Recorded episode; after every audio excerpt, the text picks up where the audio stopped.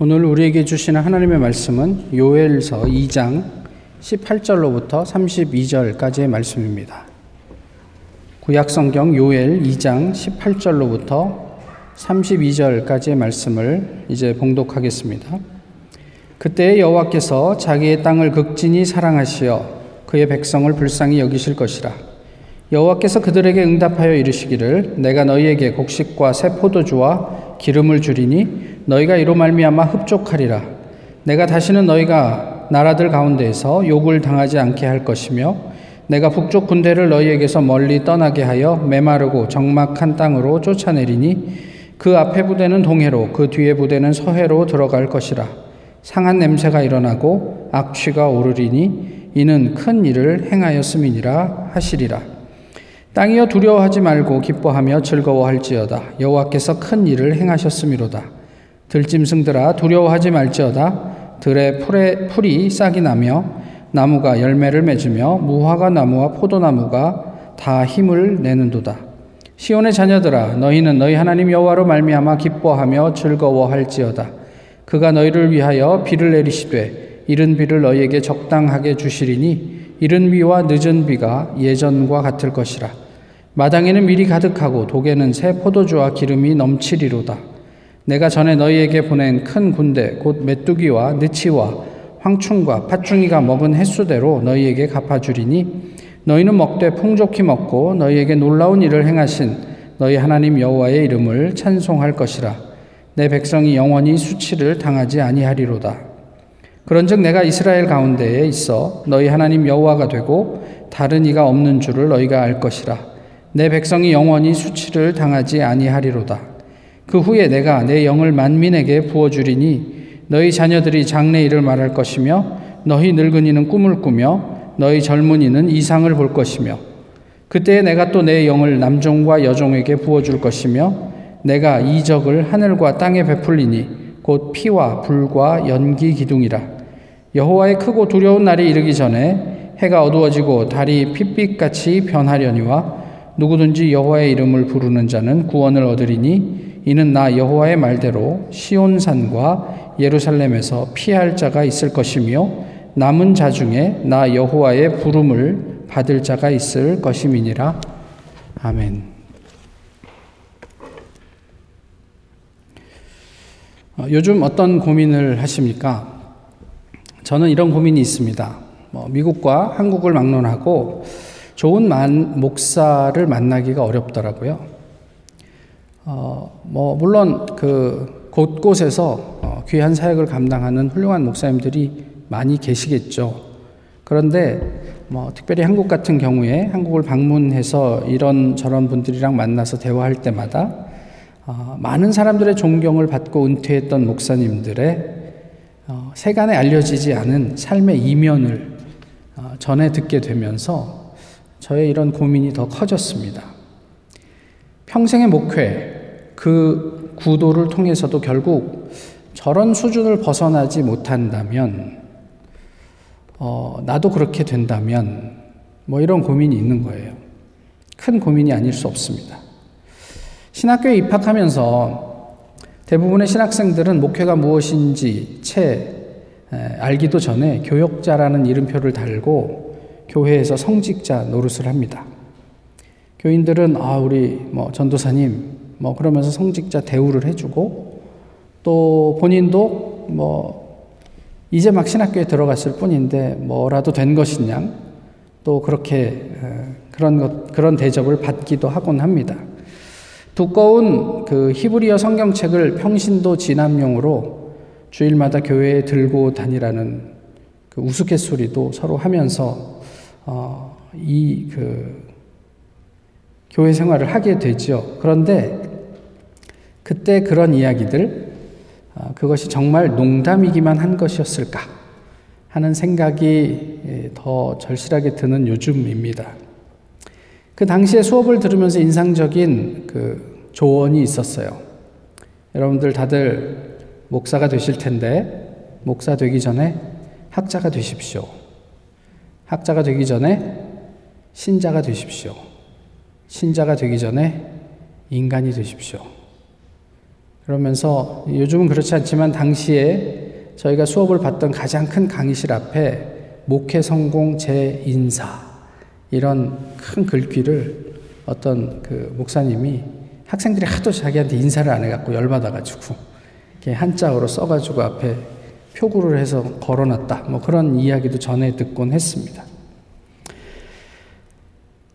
사람됨, 이러한 사람됨을 도대체 성경은 무엇이라고 말하고 있습니까? 오늘 본문을 기록한 요엘의 활동 연대는 저희가 추정하기가 쉽지가 않습니다. 뭐 학자들마다 다 다양한 연대를 추정하는데 그 간극이 한 500년쯤 되는 거예요. 그러니까 요엘이 500년을 살지 않는 이상 그 연대를 다 아우를 수는 없는 것 같고요. 그런데 내용을 근거로 볼 때 요엘이 기록된 어, 시기가 아마도 포로 귀환 이후 어느 시점이 아니었을까. 그러니까 예루살렘 성전과 성벽을 완공하고 난 다음에 어떤 때 정도로 보는 게 좋을 것 같습니다. 그 요엘이 사용하고 있는 이제 상징이 있잖아요. 그게 1장에서 뭐가 나오냐면 그냥 메뚜기예요, 메뚜기. 근데 메뚜기 하면 어떤 생각이 드십니까? 요즘이야 뭐 메뚜기 볼 일이 그렇게 많지 않지만 한국에서 메뚜기 하면 무슨 생각이 드시죠? 뭐 맛있겠다 뭐 이런 생각 드십니까? 그런데 이 지역의 메뚜기들은 아시잖아요. 영화나 이런 데서 보셨으니까 아실 텐데 한번 이 메뚜기 떼가 휩쓸고 지나가면 그곳에 있던 농작물들은 그야말로 초토화가 되는 거죠. 그러니까 적어도 이스라엘 사람들에게 이 메뚜기라는 상징은 이미지는 아 이제 망했다. 뭐 이런 이미지예요. 그러니까 절망을 의미하지요. 근데 이런 재앙을 왜 예언을 했을까 싶은 거예요.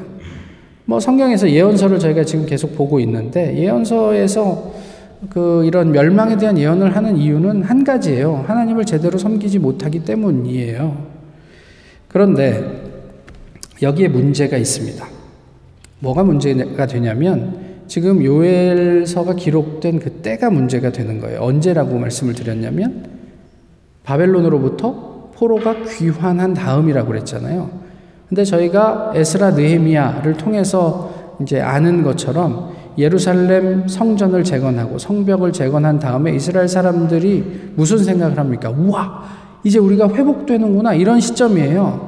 그리고 느헤미야, 스룹바벨 이런 사람들을 통해서 하나님의 율법의 말씀을 선포하고 백성들에게 들려주니까 백성들이 펑펑 울면서 회개하고 기도하던 그 다음이란 말이에요. 이게 그 모든 희망을 가지고 새롭게 다시 시작하고 출발했던 그 이후 어느 시점에 그런 기적적인 포로 귀한 이후에 멸망, 그러니까 하나님의 나라에 대해서 이야기해야 할 만한 중대한 문제가 이스라엘에게 여전히 존재하고 있었다? 이게 좀 난처한 문제가 되는 거예요. 이 지점에서 우리를 돌아봅니다. 먼저 우리 개인들은 괜찮습니까? 우리의 삶에 하나님은 제대로 주인 노릇하고 있습니까? 우리의 삶을 그 움직이는 기준이 하나님의 말씀이 되고 있느냐 하는 거예요. 우리가 말로는 이런저런 이야기를 많이 할 수 있어요. 그렇지만 정말 우리가 그 하나님 때문에 살고 하나님으로 인해서 기쁘고 하나님이 우리의 삶의 그 모든 것들을 다 주관할 만큼 그런 주인으로 하나님이 우리 안에 존재하고 계시는가? 이런 질문을 오늘 본문이 다시 한번 하고 있는 거예요. 또 우리의 공동체는 어때요? 국가는 그냥 세속 국가라 그렇다고 치자고요. 뭐 그렇다고 하나님과 무관한 것은 아니지만 그렇게 치고 교회는 문제 없습니까? 교회를 향한 비난과 어, 세상의 비아냥거림은 그저 멋 모르는 사람들의 그냥 근거 없는 이야기일 뿐입니까? 과연 우리는 어떤 시대, 어떤 모습으로 지금 하나님 앞에 서 있는가 하는 거예요. 그냥 적어도 제 생각에는 지금 우리는 요엘서 앞에서 하나님의 날, 그러니까 그 메뚜기가 부담스러워야 할 것 같은데, 많은 사람들은 별로 그런 것 같지 않은 것 같아요. 20 수년 전에 그 경상북도의 깊은 산골에 삼도봉 예수마을이라는 곳이 있었어요. 제가 잘 아는 지인이 거기 계셔가지고 그때 대학생 때였는데 그곳을 방문한 적이 있습니다. 그런데 주일을 제외하고 그곳에 방문해서 머무는 어떤 사람들은 어, 수요일 날인가는 반드시 그 공동체 전체가 함께하는 기도회에 참석을 해야 돼요. 그러니까 그 아시는 분은 아시지만 그 찬미 예수 뭐 천뭐 이런 거 만든 최용덕 씨라는 분이 이제 주변에 아는 분들하고 같이 해가지고 거기에다가 공동체를 만들었어요. 그러니까 어, 폐교를 하나 구입을 해서 거기에서 함께 이제 사람들과 공동 생활을 하고 폐교의 교실이 이제 방문하는 사람들의 숙소가 될 수 있도록 이제 개조를 해갖고 사람들을 만나고 하는 그런 곳이었거든요. 근데 그날 저녁 그 공동체 기도 모임에 참석해서 저는 개인적으로 좀 놀랐습니다. 물론 어렸기 때문에 그랬을 수도 있는데요.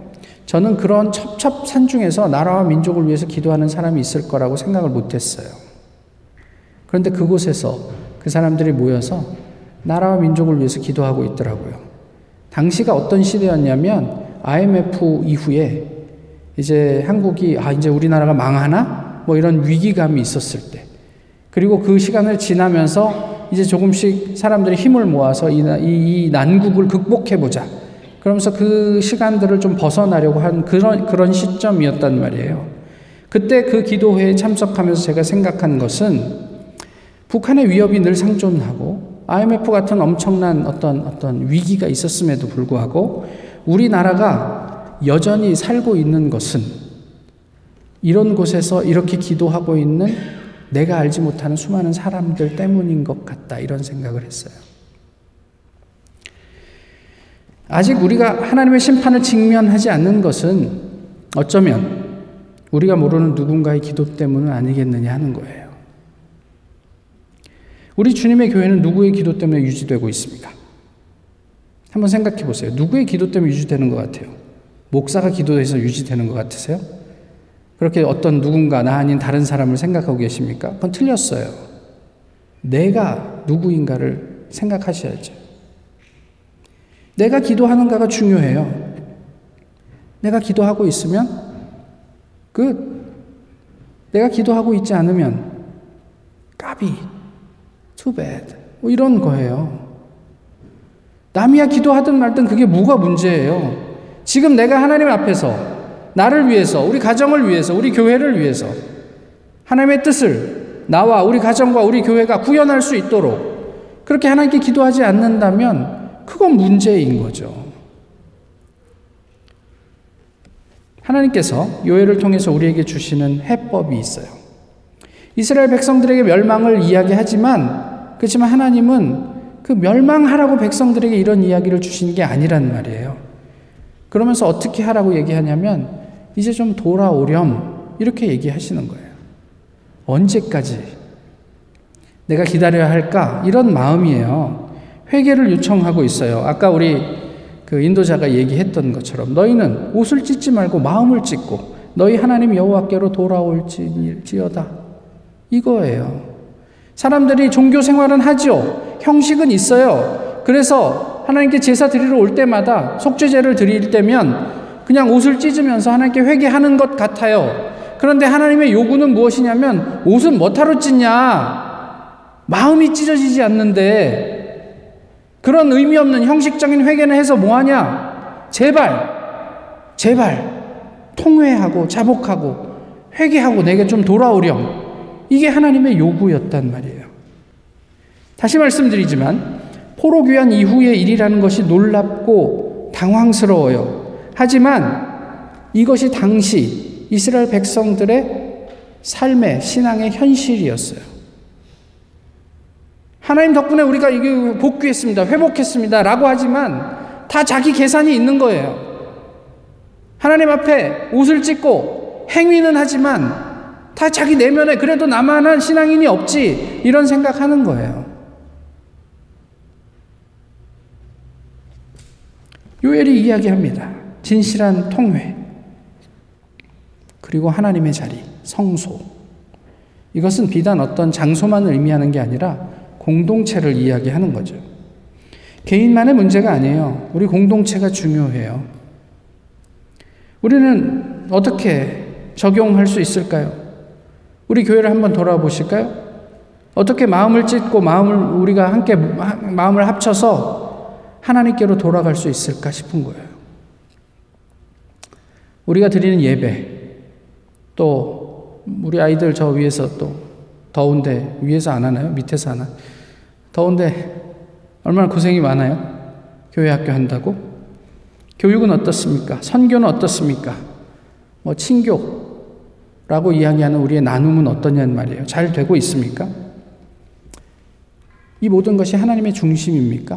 아니면 사람의 필요에 민감한 우리의 종교 행위입니까? 우리는 교회를 다니면서 무엇을 보고 어떤 생각을 하고 무슨 고민을 하느냐 말이에요.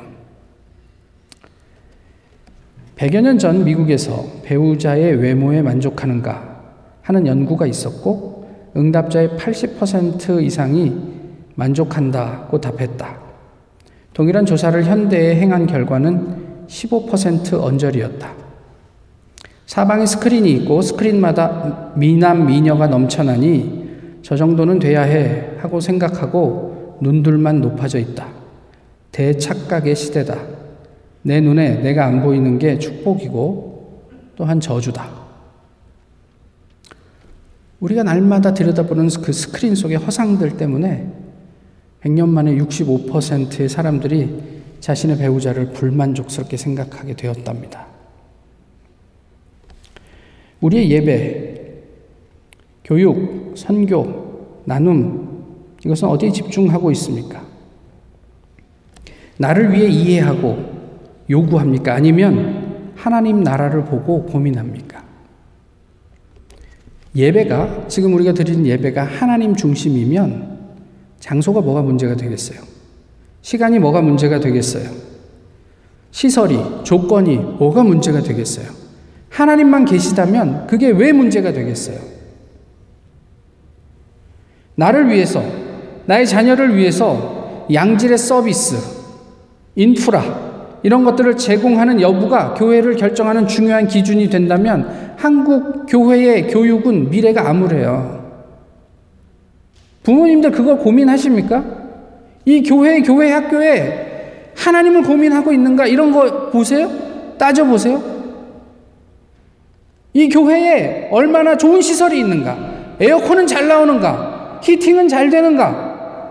뭐 이렇게 사람들은 많이 모여 있는가? 이런 거 고민하지 않으세요?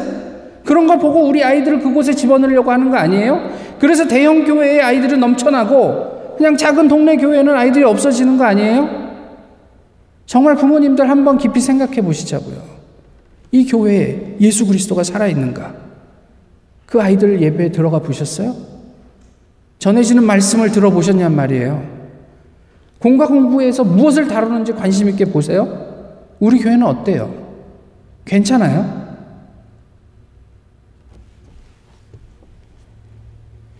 선교도 친교도 다 마찬가지입니다. 많은 사람들이 끊임없이 나의 불편함을 호소합니다. 그런데 하나님의 불편함은 살피십니까? 아, 우리 교회 에어컨이 제대로 안 나와서 불편합니다. 이런 말 하셔야죠. 그래서 개선해야죠. 그런데 정작 중요한 하나님의 불편함은 우리가 언제 한번 생각해보고 나누었냔 말이에요. 하나님은 편안하십니까? 우리 교회 안에서? 우리가 구현하고 있는 여러 가지 신앙 행위를 통해 하나님은 평안하시냔 말이에요. 이스라엘이 그랬던 것처럼 지금 중요한 것은 하나님의 불편함을 살피는 우리의 기도입니다. 하나님께서 나의 필요를 채워주시겠지. 채워주시겠죠. 우리의 아버지신데. 그런데 정말 우리에게 중요한 것은 그 하나님의 불편함은 없으신지 그걸 살필 수 있는 우리의 기도가 필요해요. 그리고 우리가 놓친 것이 있다면 그것에 대해서 회개, 곧 돌아와 줄 것을 오늘 본문은 우리에게 말씀하고 있습니다. 요시아 왕이 어떻게 회개했는지 예, 기억하세요? 어떻게 개혁 정책을 펼쳤는지 기억하십니까? 요시아 왕도 그냥 그냥 그렇게 지나갔어요. 근데 어느 날 우연히 성전에서 존재를 알지 못했던 율법책을 발견하고 그것을 읽으면서 요시아가 회개하고 개혁 정책을 펼쳤던 거예요. 우리의 회개의 근거는 목사의 설교가 아니에요. 우리의 경험이 아니에요. 하나님의 말씀이에요. 교회는 늘 이 말씀을 근거로 우리의 방향을 살펴야 돼요. 마케팅? 그게 무슨 의미가 있어요? 지난주에 타운에 계신 어떤 분을 만나서 대화를 했는데요. 그 이제 여기 교회 그 CFC 교회에 구역 모임은 영어로 진행이 되는데 영어가 불편하신 분들 때문에 이제 한국말로 진행하는 구역 모임이 생겼대요. 그래서 그분이 거기에 이제 참여를 하게 됐는데 근데 이제 그때 마침 성경 공부 본문이 자녀 교육과 관련된 본문이었다는 거죠. 그래서 이분은 구역 모임에 가면서 야, 오늘 요즘 자녀 교육이 화두인데 오늘 그게 성경적인 자녀 교육에 대해서 사람들하고 많은 이야기를 나눌 수 있겠다라는 기대를 가지고 갔는데 엄청나게 충격을 받고 돌아왔어요. 왜요? 그 안에서 어느 누구도 성경 이야기는 하지 않아요. 대신 누구를 이야기하나요? 오은영 박사. 성경이 무엇라고 하는지에 대해서는 큰 관심이 없어요. 근데 우리 오 박사님께서 아이들을 위해서 이렇게 해야 된다고 얘기를 하셨어. 맞아, 맞아, 맞아. 우상숭배가 별게 아니에요. 하나님의 말씀이 이그노울 되는 그 자리가 우상숭배예요. 성경은 이렇게 이야기하고 있는데 세상은, 세상의 권위자는 이렇게 이야기하는데 이 간극을 우리는 어떻게 메꿀 수 있을까? 어떻게 하는 게 하나님의 뜻이고 의지일까? 정말 하나님께서 이렇게 하면 우리 아이들을 책임져 주실까? 이런 이야기보다는 오은영 박사가 이렇게 얘기했대. 그것이 경전이 돼 버렸어요. 엄청난 충격을 받으셨대요.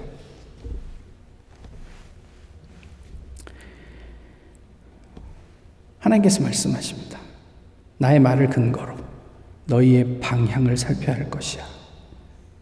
형식이 아닌 마음으로 듣고 말이지. 그렇게 하면 어떻게 하신다고요? 하나님께서 개입하신대요. 요엘에서 가장 유명한 구절이에요.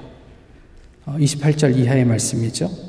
말세, 내가 모든 사람에게 내 영을 쏟아 부어 주겠다. 그렇게 되면 어떻게 된다고요? 늙은이는 꿈을 꾸고, 젊은이는 이상을 보고 또요 자녀들은 예언을 하고 이런 일이 일어날 것이다 라고 얘기를 하는 거예요. 그런데 특히 이 노인이 꾸는 꿈이 대박이에요. 예, 어른들, 아, 이제 나 이제 뭐 나이도 먹고 좀 기력도 쇠하고 뭐 이런 말씀 하시는데 꿈을 꾸다는 게 무슨 이야기예요? 그냥 꿈을 꾸는 거죠. 그런데 그 안에 무슨 의미가, 다른 의미가 있냐면 강하다라는 의미가 있어요. 그래서 하나님께서 우리에게 성령을 부어주시면 늙은이는 어떻게 된다고요? 강하게 된다 이런 뜻이에요. 갈렙을 기억하세요? 갈렙이 어떤 사람이에요? 헤브론을 점령한 사람이에요. 몇 살 때? 자기 나이 85세 때. 그때 아무도 가려고 하지 않아요. 헤브론에는 강성한 성이고 안악 자손이 살고 있어서 가면 깨질 것 같아요. 어떤 사람도 그 성을 점령하려고 하지 않을 때 갈렙이 이렇게 이야기합니다. 이제 보소서. 여호와께서 이 말씀을 모세에게 이르신 때부터 이스라엘이 광야에서 방황한 이 45년 동안을 여호와께서 말씀하신 대로 나를 생존하게 하셨나이다. 오늘 내가 85세로 돼 모세가 나를 보내던 날과 같이 오늘도 내가 여전히 강건하니 내 힘이 그때나 지금이나 같아서 싸움에나 출입에 감당할 수 있으니 그날에 여호와께서 말씀하신 이 산지를 지금 내게 주소서. 이 강성함이 성령의 역사예요. 성령이 임해서 노인들이 꿈을 꾼다는 이야기는 이런 이야기, 이런 의미를 담고 있어요. 저희 자녀들을 보면서 언제나 애 같죠? 에이, 쟤네들이 뭘 하겠어? 아니요. 그 아이들이 성령을 받으면 그 아이들에게 성령이 임하면 그 아이들이 예언자, 선지자가 된다니까요.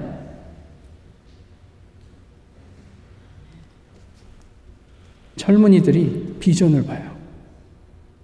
한국 교회 대부분의 교회들은 교회의 방향을 어른들이 앉아서 결정해요. 정작 비전을 보는 젊은이들은 그 안에 없어요. 그 점에서 우리 교회는 잘하고 있네요. 성령이 임하면 이런 일이 일어난대요.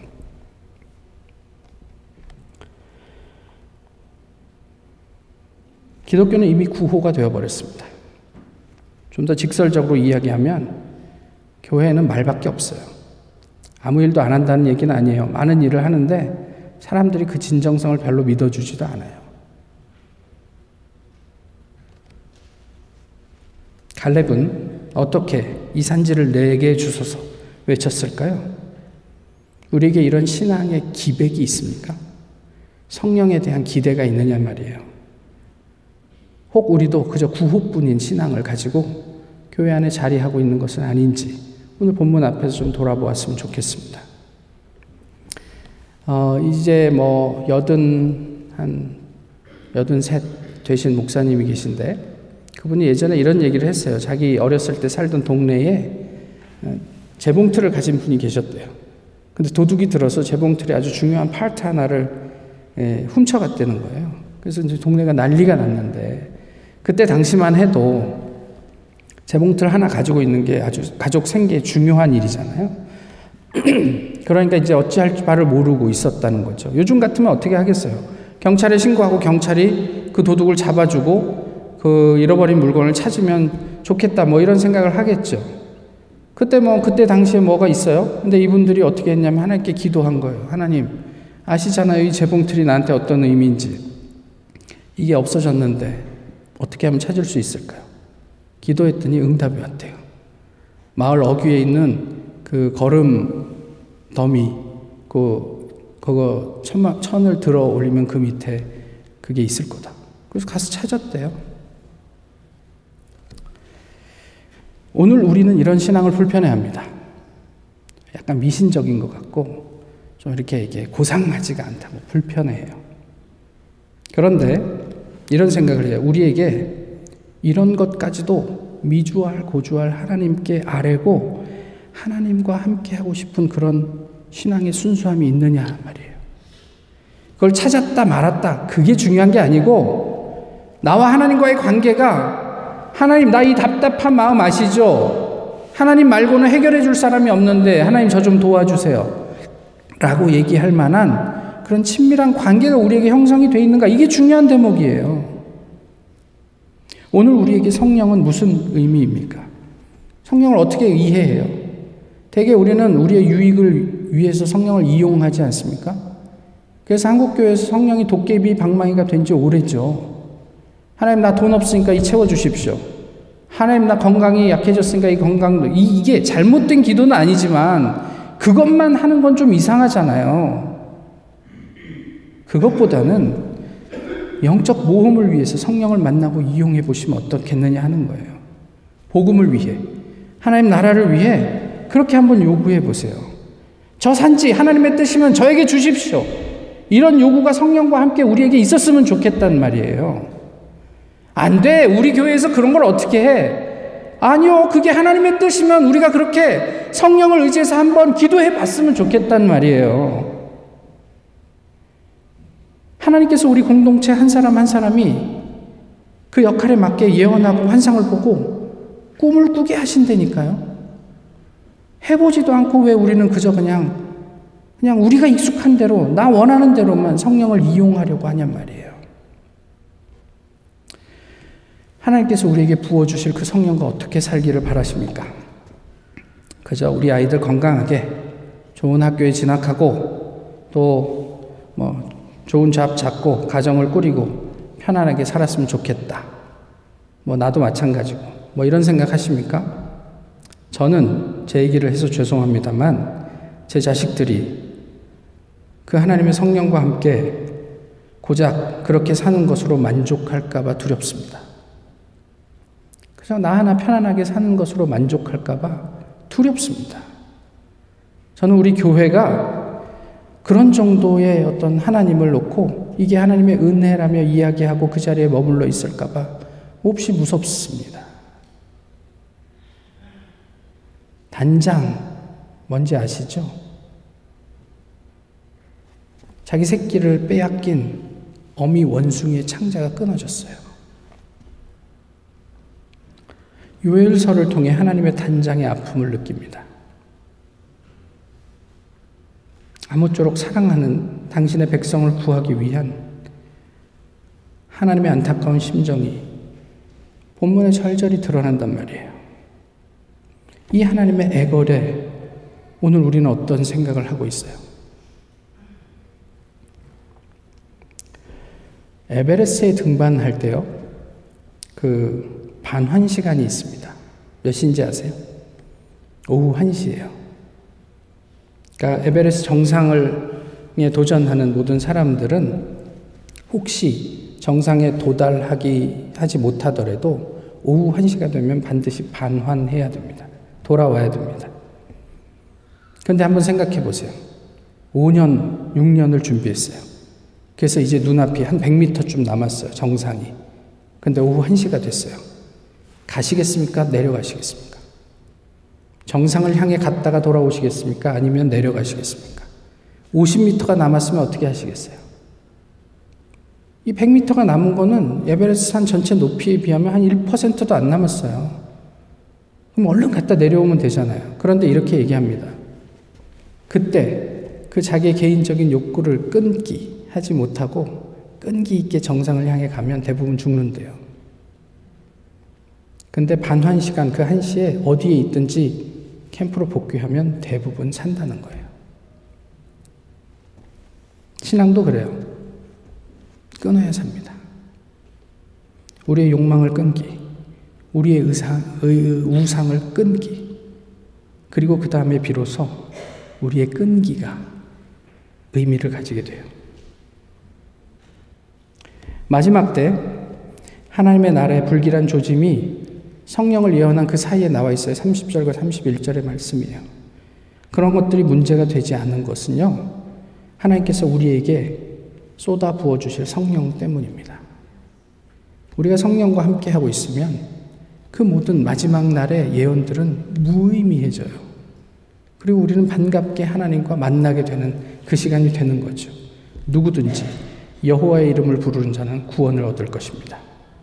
그 회복과 평화를 우리 개인과 또 우리 교회가 넉넉하게 누릴 수 있게 되기를 소망합니다. 기도하겠습니다.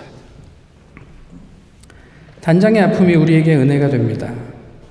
우리 모두가 내면의 욕구와 세상의 유혹으로부터 믿음의 끈기를 주저하지 않게 하옵소서. 그리고 세상의 유혹에도 불구하고 말씀대로 끈기 있게 하나님을 향하게 하옵소서. 도깨비 방망이의 성령을 벗어나 세상을 압도하고 넘어서는 주님의 백성으로 성령 충만하게 하옵소서. 우리 모두가 더불어 주님의 이름을 부르며 허락하신 구원, 그 회복과 평안을 오늘 누리게 하옵소서. 예수님의 이름으로 기도하옵나이다. 아멘. 찬송가 217장 함께 부르시겠습니다.